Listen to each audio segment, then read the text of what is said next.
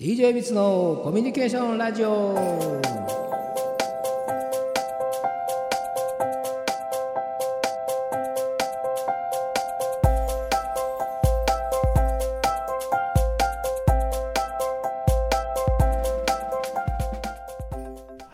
今日でもう第3回目を迎えます。DJ ミツのコミュニケーションセミナー。進行は私小塚剣がお送りさせていただきます。そしてもちろん今日も講師としてこちらの方 DJ ミツさんお迎えしております。よろしくお願いしまよろすしくお願いします。はい。まあ前回はご自身のはい。生い立ちはいも含めて、はい。まあ、コミュニケーションに関してはい。ちょっとトラウマがあったみたいなね、ですね。はい。でまあそのことがきっかけであの時ああすればよかったなみたいなことがまあ積み重なっておそらくこういうコミュニケーションの取り方ができればなっていうところが、はい。またこのコミュニケーションのまあコンテンツになってきたのかなと思うんですけども、ね。はい、はい。今日は具体的にはい。コミュニケーション実践編その1として、はい。まあ、どのようなコミュニケーションの取り方をすれば、うまく円滑にコミュニケーションが取れるのかみたいなところがお話ししていただけるということで、ははいい早速聞かせていただきたいと思います。はいよろしくお願いします。えっと前回ですねあの私の生い立ちから、えーどういったことをで、えーコミュニケーションを学んでいったっていうことをお話ししましたね。でちょっと前回のちょ、えーおさらいなんですけれども、私の生い立ちから、まあ、コミュニケーションが必要だっていうことをやりました。で信頼の、えー気づき方とかですね、あのメラビアンの法則とかいうお話もしました。視覚が55%で聴覚が38%言語が7%で、えー相手の印象が決まるっていうね、で言葉はほとんどそんなに関係ないっていうデータもあってですね、はい。まあやはり、えー言葉をうまく紡ぎ出そうという考えるよりかはやはり、えー身振り手振りとかうん。表現で伝えられるっていうことをお自覚して、えーコミュニケーションの勉強をしてきたというお話でした。で今回はですね、まあ、実践編として、まあ、現実現場でどういうふうに、えーそういったものをコミュニケーションの取り方ですね。これ皆さんがやっぱり一番気になるところだと思うんですけども、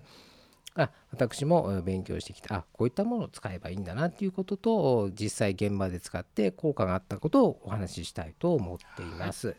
で5つあってですね、まず、えー心構えとしてやはり相手があるっていうこと、うん。相手ありきということで、えー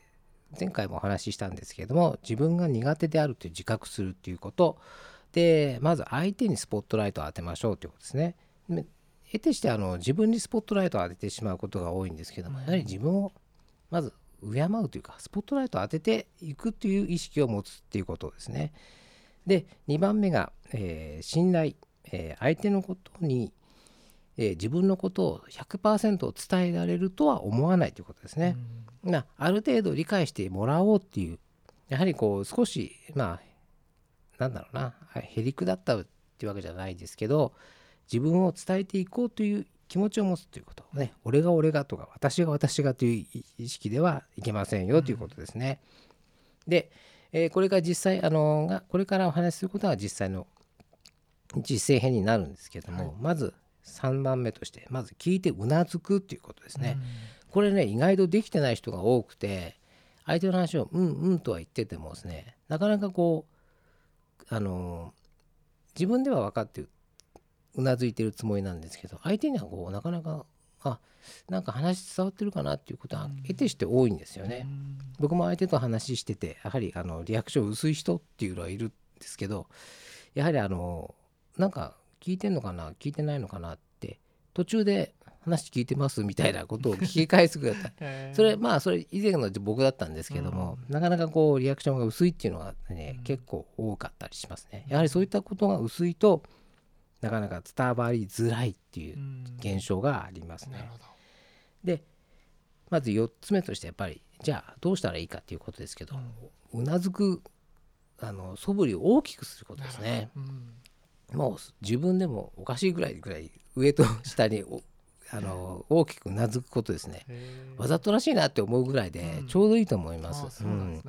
あのよくあのメタルバンドとかですね、まあ、ヘッドバンキングってあるじゃないですか。あそこまではないんですけど、はい。やはりそれぐらい大きくあの意識して、うん。あの上げるってことがやはりそういう身身振りをするっていうことが相手に対してのすごくえー敬うというか、うん気持ちの表れにもなると思うんですよね。で、ごえー最後の5番目としては声に出すっていうことが必要だと思います。あのあそうなんですねとか、まあ、大きくえーうなずいた後に「そうですねへえ」とか、うんまあ、驚きの言葉をですね伝えてあげるといいと思います。はいえーそういったことも含めてですね、まあ、実践していただくと、あの相手に伝わりやすくなると思います。はい。はい、であのコミュニケーションまたあの必要性というお話になるんですけどもあのクリントン元大統領とかダイアナ妃とか、マザー・テレサのクライアントであって世界ナンバーワンコーチって言われているアンソニー・ロビンズさんはこういうことを言ってるんですね。コミュニケーションの質が人生を左右するっていうことを言っています。やはりあの今日のまとめとしてはあのコミュニケーションの現場での使い方、うん、まあそんなことっていう今聞いてる人は思ったかもしれないんですけれどもこれね実際やってない人も多いし実際やると効果がもう絶大なのでぜひですね現場でも使っていただくと、えー効果を体感できると思いますのでさらにこのコミュニケーションの取り方がですねあの楽しくなってくると思いますのでぜひやって。かりました、はい。今回ちょっと実践編としてはい。具体的なお話が聞けたんでね、はい。また次回も実践編まあ今日はその1ということになってたんで、はい、まあその2その3とはい、聞けるのかなと。思いますので、はい。じゃあ今回はコミュニケーション実践編その1お送りさせていただきました、はい。ありがとうございました、はい、ありがとうございました。はい。じゃあ次回もぜひお話聞かせてください、はい。それでは皆さんさようなら、はい、さようなら。